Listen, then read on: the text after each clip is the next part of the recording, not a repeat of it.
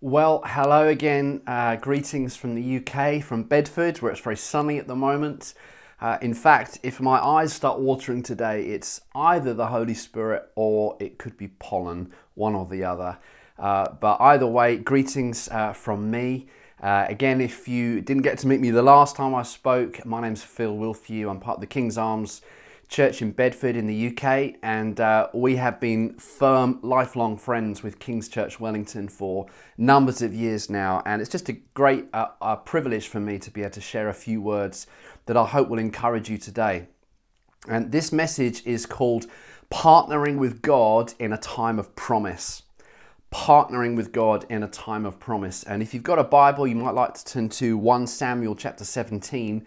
And we are going to read some uh, words of a very familiar story in just a few moments. But before we get there, I don't know if you've ever had that experience where you realize that you're praying for something that God has already done. And I would suggest to you that there are moments where we need to stop pleading for something and start partnering with something that God has already done. He's already answering. There's that fabulous prophetic scripture in Isaiah 60 that just says, Arise and shine, for your light has come, past tense. And the, the, the, the, prophet is prophesying that we should do something in response to what God has already started to do in the earth. Arise and shine because the light has come. And I want to suggest to you that you and I are living in extraordinary days where God is pouring out blessing in a way that we have been praying for for decades and decades. He is doing it already. And the question in our day and in our age is how can I partner with what God has already begun to do? Sometimes we're still asking Him for stuff that He's already begun to do. Let, let me just, for example, share with you some things that I hope will be an encouragement to you as a Christian living in the times that we do. There were two recent reports brought out, uh, one by the Gordon Conwell Theological Seminary in the US, and another set of reports that were uh, published by the Pew Research Center looking at the global trends of Christianity. And according to the Pew Research Center, from the year 1960 to the year 2000, the global number of Christians grew three times the world population rate. So in the year 1900, one in every 28 people on the earth would have said that they were a Christ follower. Now is one in every four people on our planet. Well over 2 billion people now profess the name of Jesus. Also, we know this that Christianity across the world is now growing five times the rate of atheism. The rate of atheists across the planet is declining, and the rate of people coming to Christ is growing five times the rate of atheism. It's predicted that by the year 2050, over 3 billion people on planet Earth will be Jesus followers. We know as well that more people have converted from Islam to Christianity in the last century than at any other time in human history. So, for example, in uh, South Korea, 2% of the population were Christ followers in 1945. That is now 30% of the nation say they follow Jesus. In Indonesia, in just 40 years, they've gone from 1.3 million believers to 11 million believers. There's an estimated 100 million believers in China, and that is probably a very, very conservative estimate. Uh, also, the Wycliffe Bible Society say that by the year 2042, a year that numbers of us will see, we will make it there, the Bible will have been translated into every single heart language on the planet. That's amazing. Within our lifetime, the Bible will be able to read in people's own language in just a little over 20 years' time. We also know that the, the Jesus movie has now been shown in over a thousand different languages around the world, resulting in 200 million responses to the gospel. Yeah, 200 million responses to the gospel, as it's been shown. It's estimated in China alone that some 30,000 people come to Christ every single day. The things we prayed for, God is doing around the world. He's doing extraordinary things around our planet right now. and just, you know, amazing stories at an individual level as well. A friend of mine was taking a team from America to some Kurdish Iraqi refugee camps. And he and his team were going to share about Jesus with refugees, people who were very poor, uh, uh, uh, in desperate need, and they were going to share Jesus. And many of them coming from a, a kind of a moderate Muslim background. But what they discovered is as they walked into the uh, Kurdish Iraqi refugee camps, is that Jesus had got there before them. And over 200 people on the refugee camp had had the same experience, where at night they had seen a man walking in white, walking, dressed in white, walking through the campsite. And they began to follow this man through the campsite, who then revealed that his name was Jesus. I mean, extraordinary stories. Another man told of his encounter as he was captured by Islamic extremists and they were torturing him that he would recant his new Christian faith. But he said, I cannot do that. I cannot turn aside from Jesus. And so they began to douse him in gasoline, in petrol. And they put over a litre of gasoline on his body and then struck a match to try and light his body to set him on fire. But, but the, the, the gasoline wouldn't catch fire. And so they poured more gasoline on him. They tried again it wouldn't catch fire. They tried a third time with more and more gasoline on his body and oil, and still the match would not light this man's body. And eventually, exasperated, his captors let him go. A man who stood courageously in the face of torture. God is doing incredible things on our planet. And I could literally tell you story after story of how God is breaking in in sometimes the most surprising circumstances. Uh, another church plant that we're connected to in the Middle East, uh, one lady was on her rooftop just reading the Quran on her flat rooftop when uh, in the middle of the day, and suddenly a big gust of wind blew the book out of her hand and off the balcony, the Quran fluttered down and landed with a thud on the floor down below. And in that moment, not only uh, for a, a, Muslim reading the Quran, that is a, a sacrilege for that to happen, but in that split second that she thought, oh no, she heard from next door the neighbor playing worship music to Jesus, playing worship songs. And she said, in a flash, I thought, oh no, but also I thought, I believe in Jesus.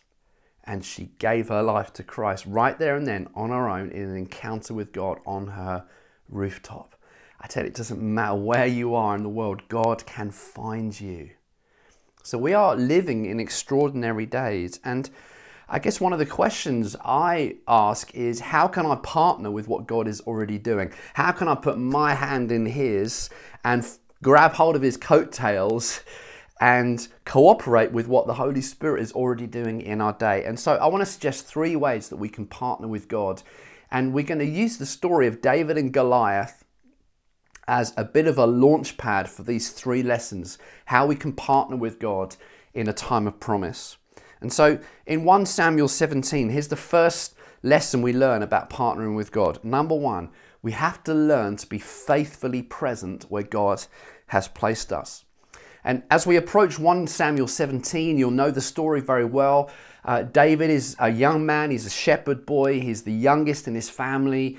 He's been overlooked by his father and his brothers, and really he is looking after the sheep at home, learning to worship in private, follow God in private.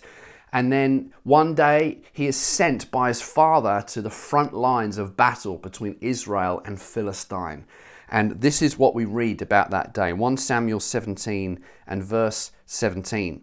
One day Jesse said to his son David, Take this basket of roasted grain and these ten loaves of bread and carry them quickly to your brothers. And give these ten cuts of cheese to their captain.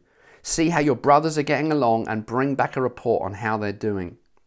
David's brothers were with King Saul and the Israelite army at the valley of Elah, fighting against the Philistines. So David left the sheep with another shepherd and set out early the next morning with the gifts, as Jesse had directed him. He arrived at the camp just as the Israelite army was leaving for the battlefield with shouts and battle cries. Soon the Israelite and Philistine forces stood facing each other, army against army. David left his things with the keeper of supplies and hurried out to the ranks to greet his brothers. And as he was talking with them, Goliath, the Philistine champion from Gath, came out from the Philistine ranks. Then David heard him shout his usual taunt to the army of Israel. Let's just pause there. Here's the first lesson about partnering with God in a time of promise. You've got to be faithfully present where God has placed you. And what we know about David is that he already had a promise from God that he would one day be the future king of Israel. Just one chapter before, Samuel the prophet had anointed him to be the future king. But how many of you know that between the promise and the outcome, there is a process? And David is right in the middle of that process. He's standing between the giving of the promise and the fulfillment of the promise. And in that gap, while he's waiting for the promise, he makes cheese sandwiches for his brothers. That's what he does. That was his role. That was his part in the story at this moment in time was to be faithfully present where God had placed him, which meant making cheese sandwiches for the guys and taking it to the front line of the army. And here's, here's the reality that we know from Scripture that future dreams are always anchored in faithful stewardship. Future dreams are always anchored in faithful stewardship. If we will look after the promises that God gives us and live faithfully in the present, then the promises are enabled to come about in our lives. Faithfulness is such a key principle in the kingdom, and it's one of the ways that we can partner with God in the present is be faithful where God has placed you.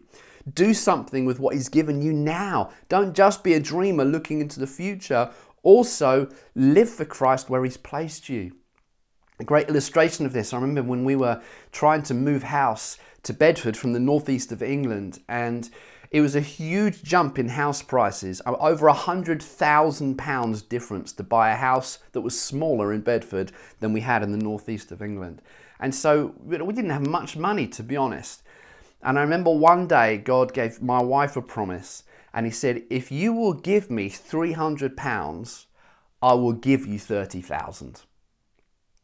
If you give me 300, I'll give you 30,000. And, you know, 300 was about everything that we had actually. And so a gift day at church came around, and we thought, well, let's just be faithful with what God has given us. He's given us £300, He's given us cheese sandwiches we'll offer what we have in this moment. And we gave it, we gave it with faith, with a little bit of nervous laughter and a bit of worship, uh, but we gave what we had. And then over the course of the next two years, as we added up later, we got given over £30,000 worth of money to help us buy a house. God was faithful because we'd been good stewards of what He'd given us. And that's how it works in the kingdom. Ultimately, we become a voice in our communities, we become a voice in the nation when we just faithfully keep showing up. And sometimes Innovation can be the enemy of progress. Sometimes we can be so fixated on a new idea that we forget just to do the simple things well and keep showing up and keep loving people and keep sharing Christ and keep being kind and keep being faithful and loyal and punctual and attentive and interested in people. Just the simple things of life sometimes can go an awful long way if we just faithfully keep doing them in people's lives. You know, I know in our own town, one of the things that has given us greatest amount of influence in our town is the fact that for over 30 years we have been housing the poor. We've been housing the homeless. We have been serving the least and the last in our community. And our church actually got birthed in a ministry to the homeless. And to this day, our homeless shelter and our outreach to rough sleepers just continues apace. And that one fact that we have just kept showing up for the least and the last, that every single day of the year we open our doors to the poor, that now has led to influence. And so, for example, our CEO of our project has just been headhunted by the government to help them look at national policies for homelessness in the nation. How does that happen? You just keep showing up. You know, the mayor of our town listens to us as a church. Why? Because we've served the least and the last. We've just kept showing up and being faithful. Faithfulness goes an awful long way. You know, Paul writes this in 1 Thessalonians 4, verse 1. He says, As for other matters, brothers and sisters, we instructed you how to live in order to please God, as in fact you are living. Now we ask you and urge you in the Lord Jesus to do this more and more. Notice that Paul is not asking them to do anything new, he's just asking them to do more of what they're already doing because he understands faithfulness inherits the promises. And that's exactly what we see in David. He is faithful even to the menial task of delivering a cheese sandwich. But I'm the, I'm the future king of Israel. Who am I to deliver cheese sandwiches? Someone should be making me sandwiches. That, that is not David's mentality. He humbly serves, he gets low, and he lives in the present moment that God has given him. And here's the truth there are opportunities for the gospel every single day in the ordinary things of life, if we will look for the opportunities, they will present themselves. You know, my friend was going to the dentist, and as she was sitting there having her teeth done, she felt God start to speak to her for her dentist. And uh, so, be- between kind of fillings and cleanings, she said to her dentist, You're about to get married, aren't you? And he looked at her, he said, Yeah, I am. She said, uh, Yeah, and you're, you're going somewhere very hot for your honeymoon, aren't you? He's like, Yeah, I am. And she said, And you've just bought your future wife a new pair of shoes, and they look like this. At which point he stops looking after her teeth and he says, Hang about. He said, How do you know all these things about me? And she said, Well, I just started to listen to Jesus and he started to speak things to me for you. He really wants to encourage you today. And she just simply began to share Jesus. Listen, the opportunities are there if you're just faithful and show up with readiness, the, the, the feet that are fitted with the readiness of the gospel. And, you know, if God can show up in the dentist chair, he can show up anywhere. Amen. So here's how you partner. Number one, be faithful. Lesson number two, we got to be prophetically alert. Prophetically alert. Here's what we read in verse 24 in our story. As soon as the Israelite army saw Goliath, they began to run away in fright. Have you seen the giant? The men asked. He comes out each day to defy Israel. And the king has offered a huge reward to anyone who kills him. He will give that man one of his daughters for a wife. And the man's entire family will be exempted from paying taxes. David asked the soldiers standing nearby, What will a man get for killing this Philistine and ending his defiance of Israel? And who is this pagan Philistine anyway, that he is allowed to defy the armies of the living God? Here's the second key thing about partnering with God in a time of promise is we've got to learn to be prophetically alert to the sound that is actually coming from God's mouth. David, in this moment, encounters a, a camp and an army that is full of fear. The, the corporate mood of the Israelite army is one of terror and fright and dismay. They are, as a company, even though they're battle hardened soldiers, they are running away from one man just because he's quite tall. And the corporate mood in the area is, is, is, is not one of faith, it's one of gloom, it's one of fear. They are seeing the giant and he is magnified in their thinking. And all they're aware of is the impossibility of their situation. That is the corporate mood. It's pessimism and it's thumb sucking and it's self pity.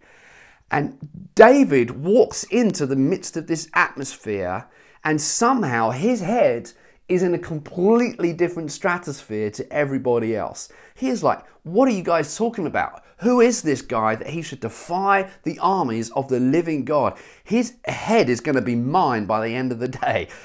David's perspective is completely different. And that's because he is seeing with the perspective of victory. It would have been so easy for David to come under that corporate mood. And I see this all the time across churches. I see Christians who come under the corporate mood of either the nation or even sometimes other Christians around them. And the reality is that the bad news is not hard to find. I mean, bad news sells fast because fear sells.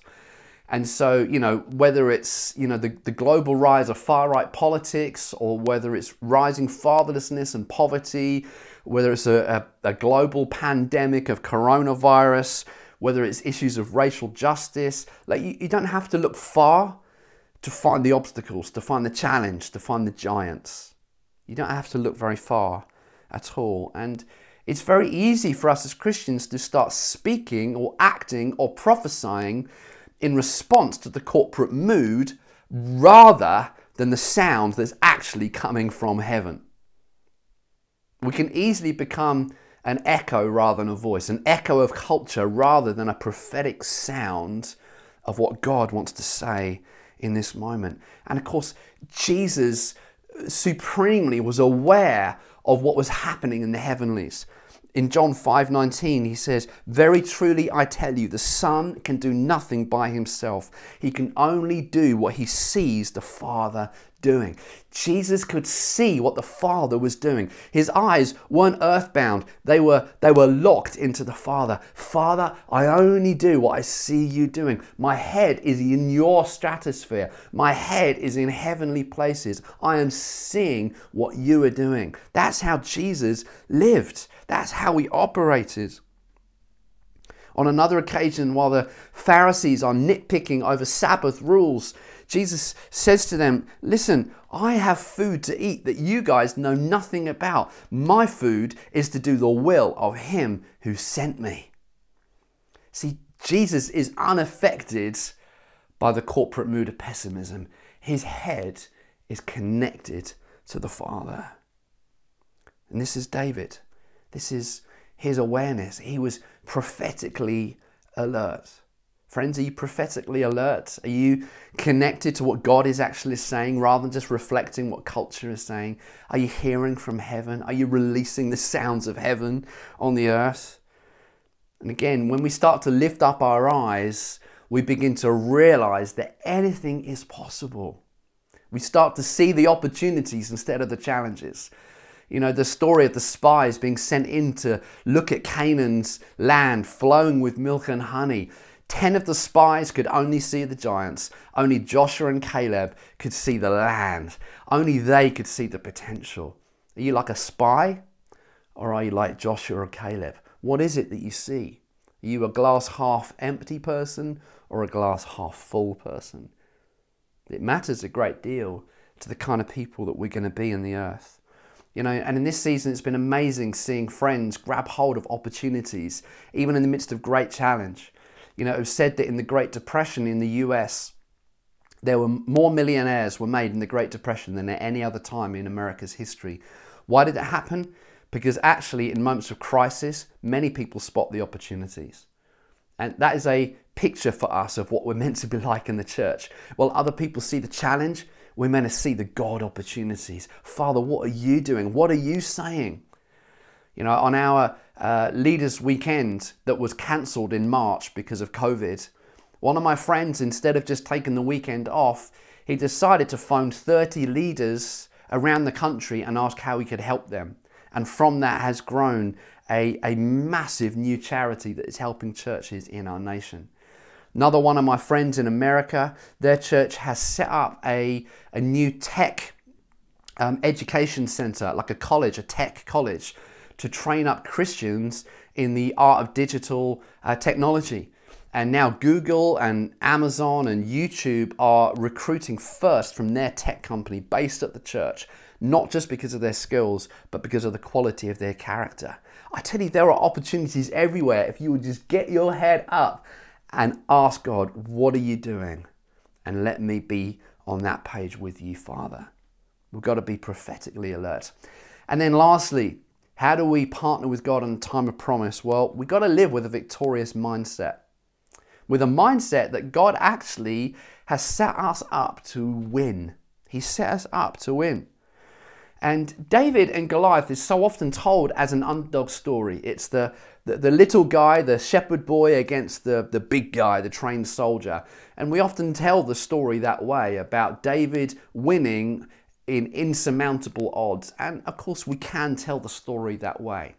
But I would suggest to you that there is another way to tell this story.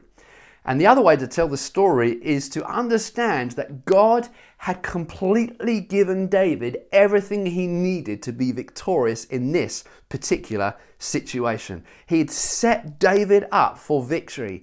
And David enters this scenario with Goliath with absolute confidence that he has been equipped to win. The question is do you live with the same confidence? Do you live with a victorious mindset? Just think about this story from a different perspective.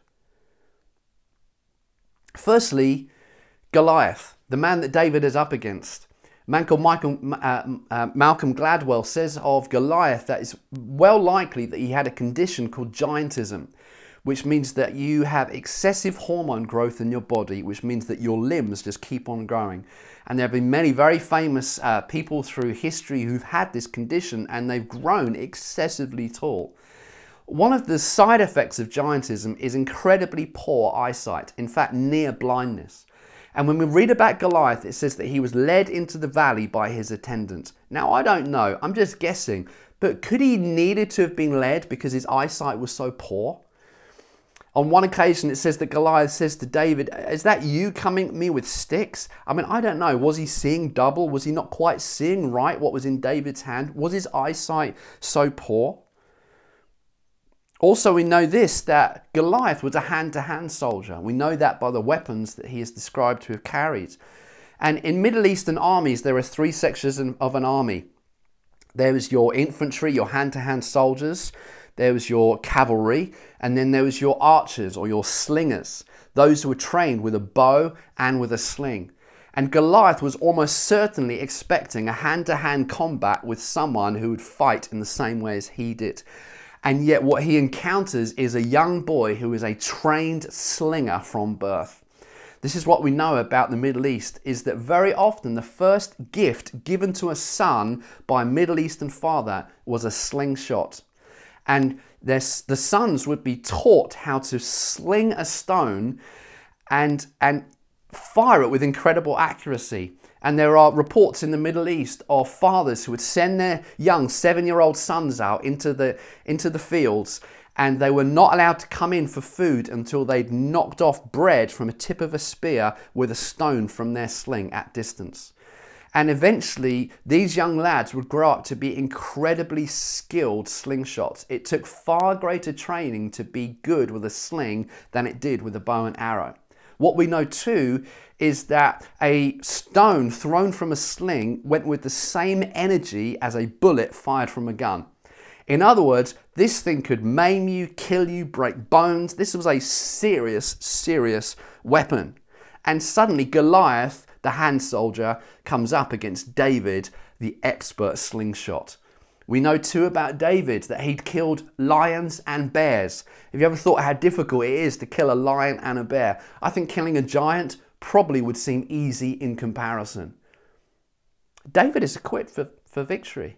We know too that the stones David picked up were from a place called the Valley of Elah.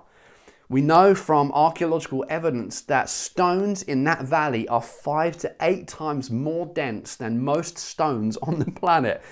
In other words, uh, David is not just picking up tiny pebbles, he is picking up dense rocks that, when thrown, would literally break a bone. And that's why Goliath gets one stone in the forehead and he is felled, he is gone. He probably would have died on impact. You see, here's the thing Goliath, David's enemy, David's training, and David's experience were all perfectly matched to bring forth victory. And I would suggest to you that we are going to partner with God in a time of promise, we have to live with a victorious mindset. And I know that in New Zealand there is this this tall poppy syndrome where we cut people down if they get anywhere towards any kind of success or, or, or advance in their life. And, and, and friends, I want to suggest to you that that kind of a mentality is killing us. We've got to understand this that God has equipped us to live courageously humble, but nevertheless equipped us to win. And in this season of pioneering, in this season of advance for you as a church, I want you to think we have been put in this nation to change it, to serve it, to see the kingdom come. You guys could see a nation changed in your lifetime. You see, God doesn't require a massive multitude of people to change a nation. Sometimes all it takes is one courageous shepherd boy who says yes to Jesus. Friends, be that company of people. Be that company of people who courageously and humbly says yes to God and you attempt great things for God. Seize the day, seize the moment. Have a mindset of, I have been raised with Christ, not to be an echo, but to be a voice in my generation. Friends, let's believe God for mighty things. So many of the things that we've been asking God for decades, God has already started to do around the earth. And this is a moment to start partnering with Him in this day of promise. And friends, I am praying for you that you would know an extraordinary encounter with the Holy Spirit in this season and that you would encounter His goodness and see it spread wherever you go. Amen. God bless you guys.